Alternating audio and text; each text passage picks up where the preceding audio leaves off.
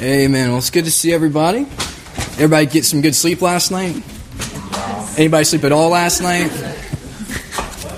Yeah. Uh, Lord has blessed me that I can sleep anywhere in any situation, and um, I'm super blessed for that. Anyway, it's good to see everybody this morning. Um, we're going to be uh, back today in the book of John in uh, chapter fifteen. So if you would go ahead and turn there. While you guys are turning, um, I just want to reiterate, I know uh, Michael said it explicitly last night, you know, two of the main goals that we have for the advance. I just want to say them again. We want to help foster a ministry mindset for One Hope believers. We want us to think of ourselves as ministers, and we want uh, t- people to see themselves as inventors and organizers of ministry. And we're going to have the opportunity to do that today uh, as we have breakout sessions. You know, there's a number of us in the church, and we diff- have different gifts and different strengths and weaknesses. I have some things that I'm good at. I have a lot of things that I'm absolutely just the worst person at. Um, and there's a lot of you that have a whole lot of gifts and talents, and some of you guys have an opportunity to use them like crazy in the church, and some of you have a lot of gifts and talents and haven't had a whole lot of opportunity. And hopefully today will be one of those days where you can um, uh, help get your help get your mindset, you know, to the point of, you know, what can I do um, for the Lord where I'm at in Athens, whether if it's, you know, if you're a family person, if you're a single person in town, if you're a college student, how can I serve the Lord um, and through uh, One Hope at where I'm at right now? And um, we talked about Psalm fifty-one at the end of the service yesterday, uh, and it, just a powerful chapter. I hope everybody had opportunity to go back and pray to think about that. Uh, we talked yesterday, Michael talked about Jesus being the vine, and the Lord's the vine dresser, and He prunes, and uh, a lot of us have things that need to be pruned. So um, even after our message today, um, I would say just periodically, maybe this week, uh, go through and read Psalm fifty-one and see if there's anything else that the Lord's maybe laying on your heart that might need to be pruned away. Um, so before we talk about where we're going to be tonight, uh, this morning, I'm sorry, we're going to be in chapter fifteen, and we're going to be reading verses twelve through seventeen. But before we do that, I'm just going to talk about something that's going to seem completely random right now, and then hopefully will make sense in a second. Uh, I'm just I was just thinking about my prayer life uh, through my life. You know, what things were important to me when I go to pray from the time that I was a kid and believed in Jesus through high school, through college, through um, you know where where I am today, having kids. And I remember um, I remember being in college and meeting Tara. And most of my prayers were, you know, Lord, what do you want me to do with my life?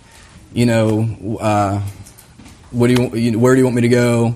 And by the way, there's this girl named Tara, and I think she's really awesome. And uh, if that's supposed to happen, that would be that'd be great, you know. And uh, there were a lot of those prayers. And then after me, and then after I got, we got married years later, most of my prayers were, Lord, you know, I struggle in this area, I struggle in that area. I pray that you'd forgive me, help me to grow in this area, and I pray from, you know, pray for Tara that. Um, that um, that you would strengthen her and the things and whatever it was that she needed. You know, Mary and May that have been really mean to at work, just pray that situation. But it was just something that's always in my mind when I'm going to prayer. Now that I have kids, you know, I, uh, anytime I'm praying, they automatically come up in my prayers. You know, Lord, pray that you would protect Sailor from this for that. Pray that you would help know me in this and that. And, you know, it's just something that's natural. I don't have to think about it. When I'm going to pray, those things just, those people that are the closest to me naturally come up. They're naturally on my heart. You know, I might not think about Uh, the missionaries in Mexico every time that I bow my head to pray. Might not think of uh, you know, different things that are very important to me, that are very high on my list of importance, but you know, my immediate family always comes up. Table that, and we'll come back to it. Um, let's go ahead and read the verses. Um, we're going to go ahead and read. I'm going to start us off from verse one and go through verse eleven, just so we have the context again in our minds. And I'll be reading from the N I V.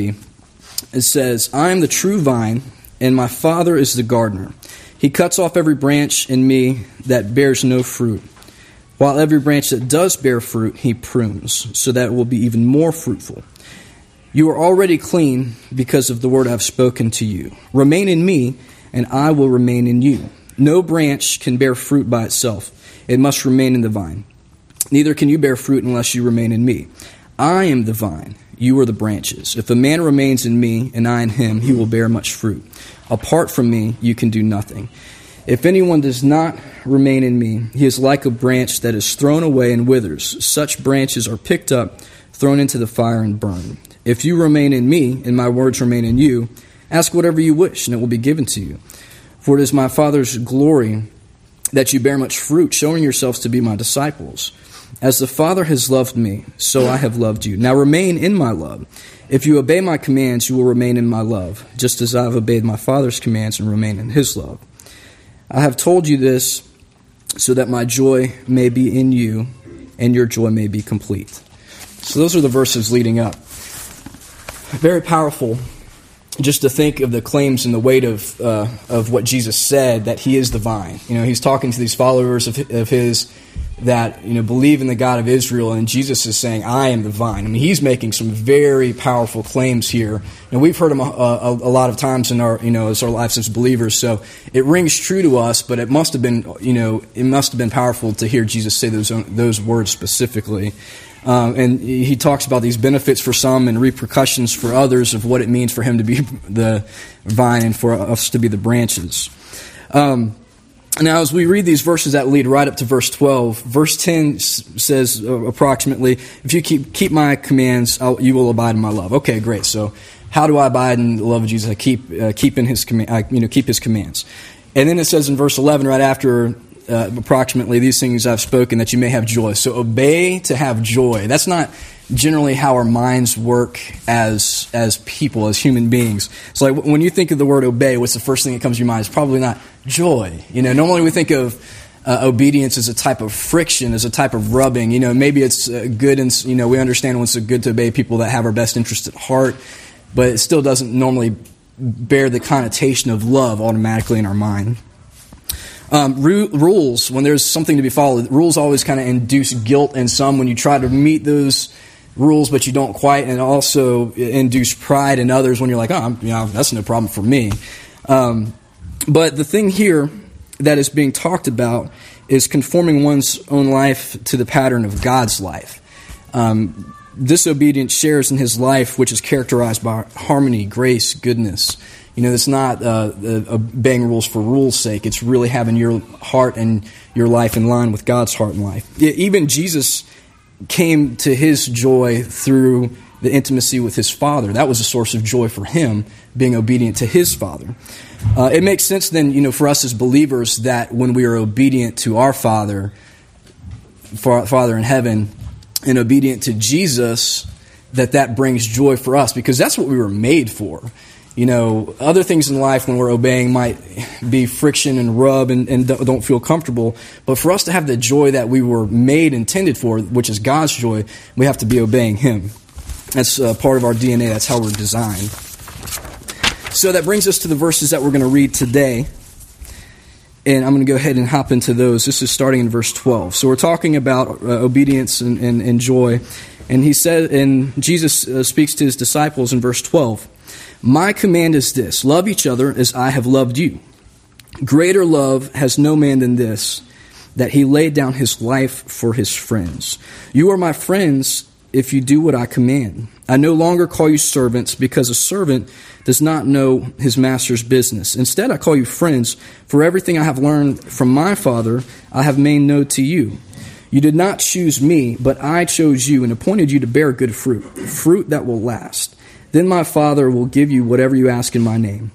This is my command, love each other. So he says that's his command twice.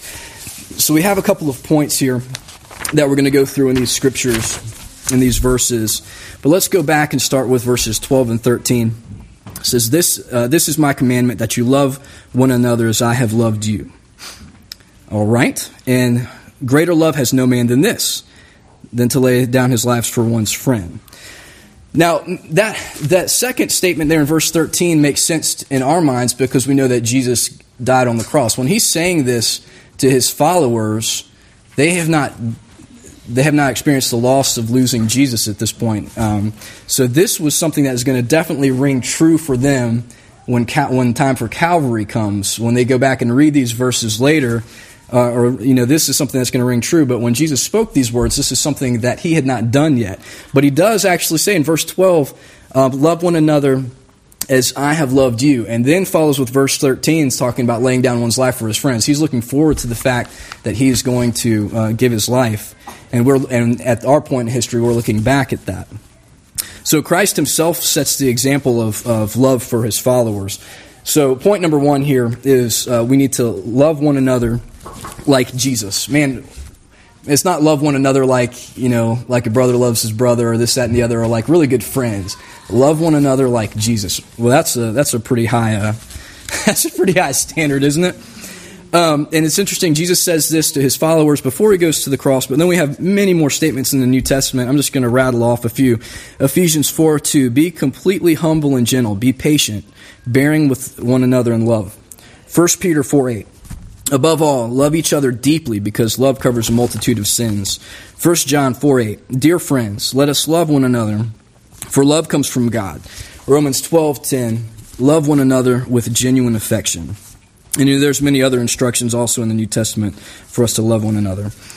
Why does mutual love matter to Jesus? You know, why is this command? Somebody feel free to tell me. Well, I mean, the, why, why is that important for the church? Um, and you see this command so many times in the New Testament. I mean, it's not one or two. Jesus says it twice as a command in this section alone. Why, why do you think it's so important that believers love one another? Uh, probably because the mutual love Jesus had with his Father and the Father with him. He just wanted to invite us into that same experience. Absolutely. Yeah, absolutely. Anybody else? If we can't love one another, we certainly can't love people who aren't part of the body. If we can't love our friends, right, we certainly can't love others. That's good. It's a testimony to the world. Absolutely. Absolutely. Absolutely. When we love the Father, we love what he loves, and that includes other people. Absolutely. That's good. Those are all very good answers. I mean, for the church, it's vital that we love one another for inward church health and for the outward mission. If the church is now the vehicle for Christ to work among people, you know, as we've read in Corinthians, you know, if that's how God, as that's how we grow and that's how uh, we reach the world around us, yet in the church there's strife and division, you know, we're not going to be a healthy church, we're not going to grow, and we're not going to be the people that God wants us to be inwardly, and we're not going to be reaching the people outside of the four walls of the church as uh, as Christ intended and commanded from us. So yeah, it's absolutely important. So it's a, it's a, it's a bedrock principle. Um, I'm going to read First John three sixteen. Um, John really caught the meaning of, of what Jesus said here. And it's not John three sixteen, this is First John three sixteen, which is also a good one to, to memorize. Um This is how we know what love is. If anybody ever asks, what is love? This is how we know what love is.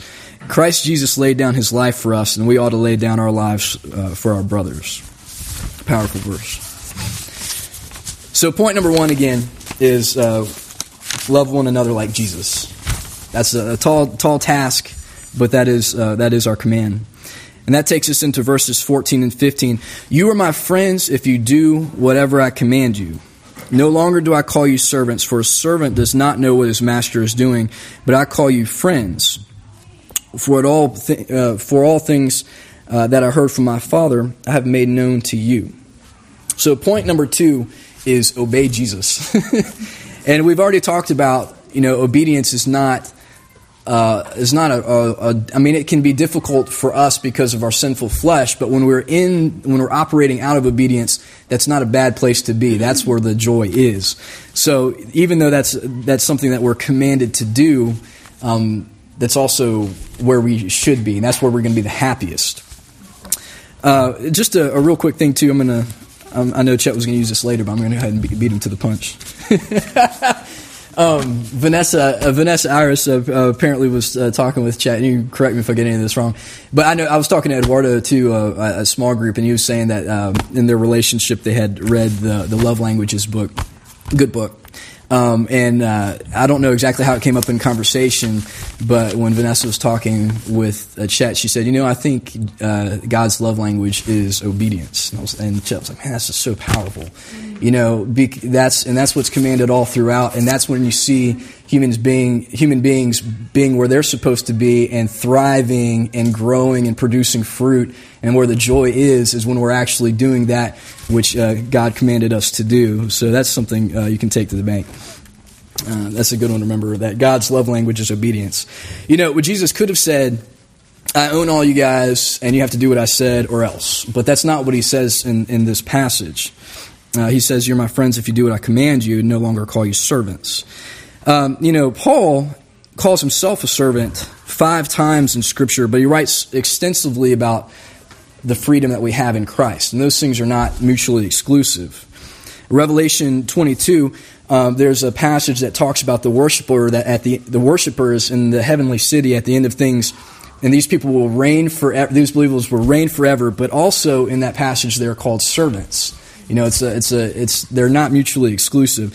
So the idea of servanthood, um, you know, is here, but it's limited. Jesus is focusing really on intimacy. We see in Old Testament that Abraham was called a friend of God. We also see that um, Moses, uh, likewise, was God's friend. The Lord, uh, in Exodus, it says, Lord would speak to Moses face to face as a man speaks with a friend. And here we have Jesus in human form calling his disciples friends if they do what he commands. So it's a very powerful thing. You know, just this uh, love between the Father and the Son involves obedience. And it's not a harsh thing. There's, that's the same thing with the friendship that we have with Christ. And now, the important note, you know, we're not equal with Jesus. Jesus is not my homeboy, where it's like he does his thing, I do our thing, and we're we're cool. Jesus is my friend and my master. You know, uh, that's an important, uh, important note here. But Jesus says here that, you know, he keeps nothing hidden. This is important because all, all sufficiency of what Jesus came and did for us and what he revealed to us. We're not looking for another revelation. Jesus came and showed us what we needed to know about the Father. Um, that's what Jesus did. He revealed the Father. And it's awesome, you know, Jesus, and it's awesome that, you know, the attitude of our Maker towards us is that, you know, he made us and designed us for a certain thing, but there's joy in that and there's life in that when we're when we're uh, living life the right way, and it's in him. And that takes us here to verses sixteen and seventeen. It uh, says, "You did not choose me, but I chose you and appointed uh, that you should go and bear fruit, and that your fruit should remain, that whether that whatever you ask your Father in my name, he may give you. These things I command you, that you love one another." You know, um, this is just very powerful because we're coming on the heels of what Jesus is saying in this section about him being the vine and us being the branches. And there's two, and Jesus says there's pretty much two things. You're either there's either branches that produce fruit that are pruned and produce more fruit, and there's branches that are not producing fruit, which are cut down and thrown into the fire.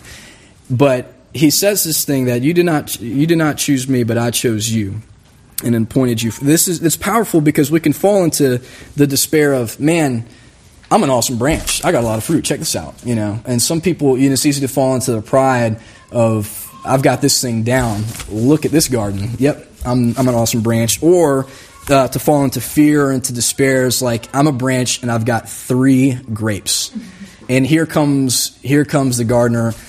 Oh my gosh, I hope he doesn't chop me down. You know, and and, uh, and you know, and it's easy as human beings to fall into those things. You know, I'm not. I want to follow the Lord, but I'm struggling. Or to say, you know, I'm doing awesome. You know, and I've led X amount of people to Christ, and I say stuff, and people listen, and I've got a T V show, or you know, whatever it is, and it's you can fall in, you can fall into, you can fall into either side of those. But Jesus says this statement that gets to the heart of the issue: "You did not choose me, but I chose you and appointed you, uh, that you should go and bear fruit, and that your fruit should remain. Whatever you ask uh, the Father in my name, he may give you." The only reason we as branches are even on the vine, Jesus, is because we've been engrafted in. There's nothing that we could do to be there. The only reason that we can bear fruit is when it's through the power of Christ. Now, if we're doing that in our own works, we're going to dry up and it's going to be seen for what it is. So it's just a, such a powerful statement uh, that Jesus makes there. Uh, very powerful. And also, I think it's awesome, too, that he says, you know, he makes this statement again that whatever you ask in my name, he will give you. If you're operating in the power of, of Christ, uh, then, then as it was said, I don't remember who said it last night, that when your heart is connected to the heart of Jesus, then the things that you ask for are what Jesus are, what Jesus wants. You know, when you're when you're in that uh, when you're in that type of relationship and you have that type of uh, accord in your thoughts and in your desires. This is a powerful place to be. A powerful place to be. So, he ends with verse seventeen, in which he reiterates what he said in verse twelve. These things I command you, that you love one another. And I was thinking about it today, and you know, I don't have all you know have all the answers. I was thinking about this week. I was actually talking with Tara about it for just a short bit on the trip up here. You know, as as the church, what, what does that mean for for me? What does that mean for the church? You know, we look at the church today. There's so many denominations, so many people that believe differently. There's so many people in the same town that truly love God and are truly wanting to serve Him, but are some in some ways disconnected. There's some people that are very well connected, um, and there's ways in our church that some of us are very well connected, you know, in, in the mission that we have for Christ, and maybe some ways where we're not. You know, I don't have uh, you know the five-step plan how to love each other perfectly as Jesus wants wants us to do, but I think that's something that we need to strive for. And you know, Jesus commands it twice to people that are already following Him, for people that get it, that are like, "I'm with you, Jesus." I'm, you know, and He's still having to tell them, you know, love one another. And He's telling them how important it is. And so I think it's not impossible to be on the vine and be doing good things and also miss some of that commandment, because love is very intentional. And that's one of the reasons I was talking about, you know, uh, earlier about uh, those prayers that I was having when I was in in college, and also now that I have kids. You know, I love my family. I don't have to think about loving them. It's natural to me.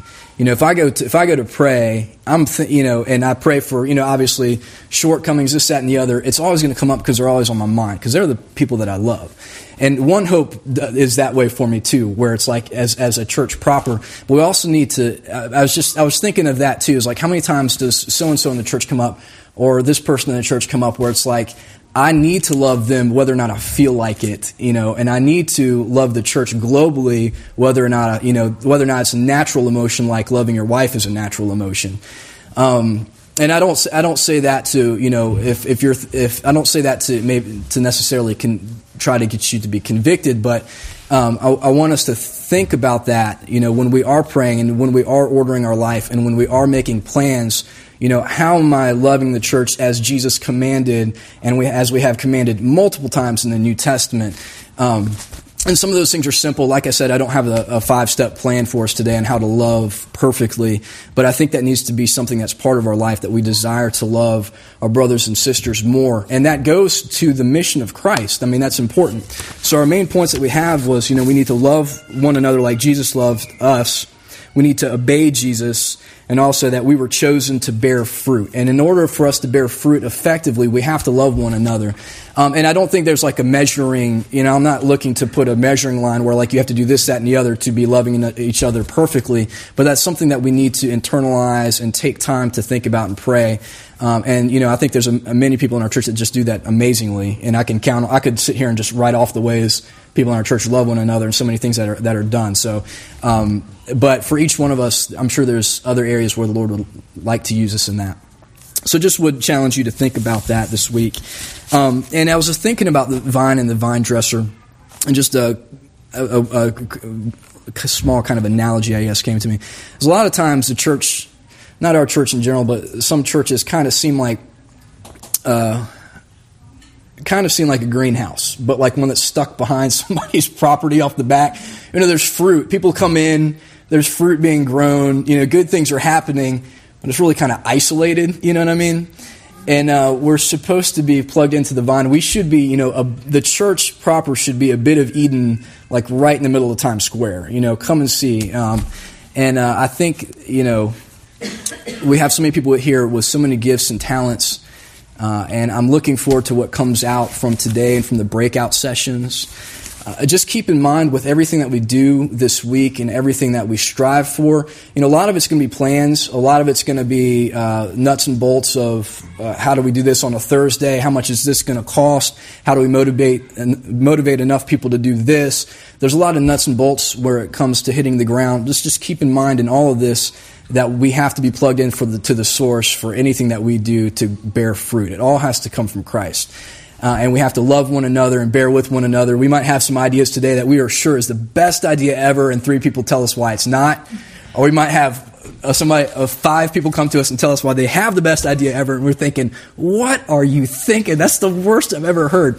But we have to bear with each other in love, uh, you know, You know, and we've got a limited number of showers. There's going to be ways that we're rubbing elbows even even in the time that we have here, but we have also opportunity to exercise love for one another um, even today.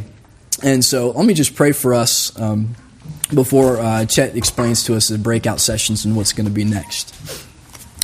Lord, I just thank you so much for your love and for your goodness. And we thank you so much for the example example of Christ, who came to this world, who uh, told everything that we really need to know about you to have a happy and fruitful life.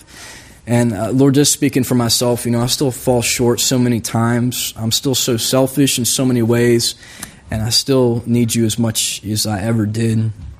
And Lord, I need your pruning too. I just pray for One Hope this week, Lord, that you would, would convict us of things that need to be gone, and that you would uh, take those pruning shears and lop those things off. And that that would happen so that we would see more fruit for you, that we would see people come to Christ, um, that we would see good things happen in Athens. Um, and, and we don't we don't do all these things so we can have a, a bigger church or someday have a really nice building or all those things. All that's gonna all that's gonna waste away, Lord. Uh, but the fruit is what's going to remain, and the fruit is people for you. Uh, and we desire to see people come out of darkness and into light. We desire to see people that are broken made whole uh, by your Spirit and by the by the blood of Christ. And that's not something we can conjure, uh, something that we need you for. So I just pray today, as we're making uh, plans and as we're organizing and as, as we're working together, just pray that you would use each and each person, their gifts, talents, whether that's the you know gift of helping out, whether that's vision, whether that's somebody that has uh, really good organizational skills. There's so many gifts and talents just represented in this room. I just pray that you would use everybody uh, for your glory, and uh, that good things would come out of this weekend, and that we would view ourselves, Lord, as on mission uh, in this world, on mission in Athens, and that we would be people that desire to bear fruit, that we would be people that love one another, people that seek that seek. your glory above everything else. We want to be plugged into you, Lord, and we want to uh, draw from your Spirit, and we want to be we want to be useful. And just pray that you would help us to love one another and be about your work, and that it would all be about you this weekend. In Jesus' name, amen.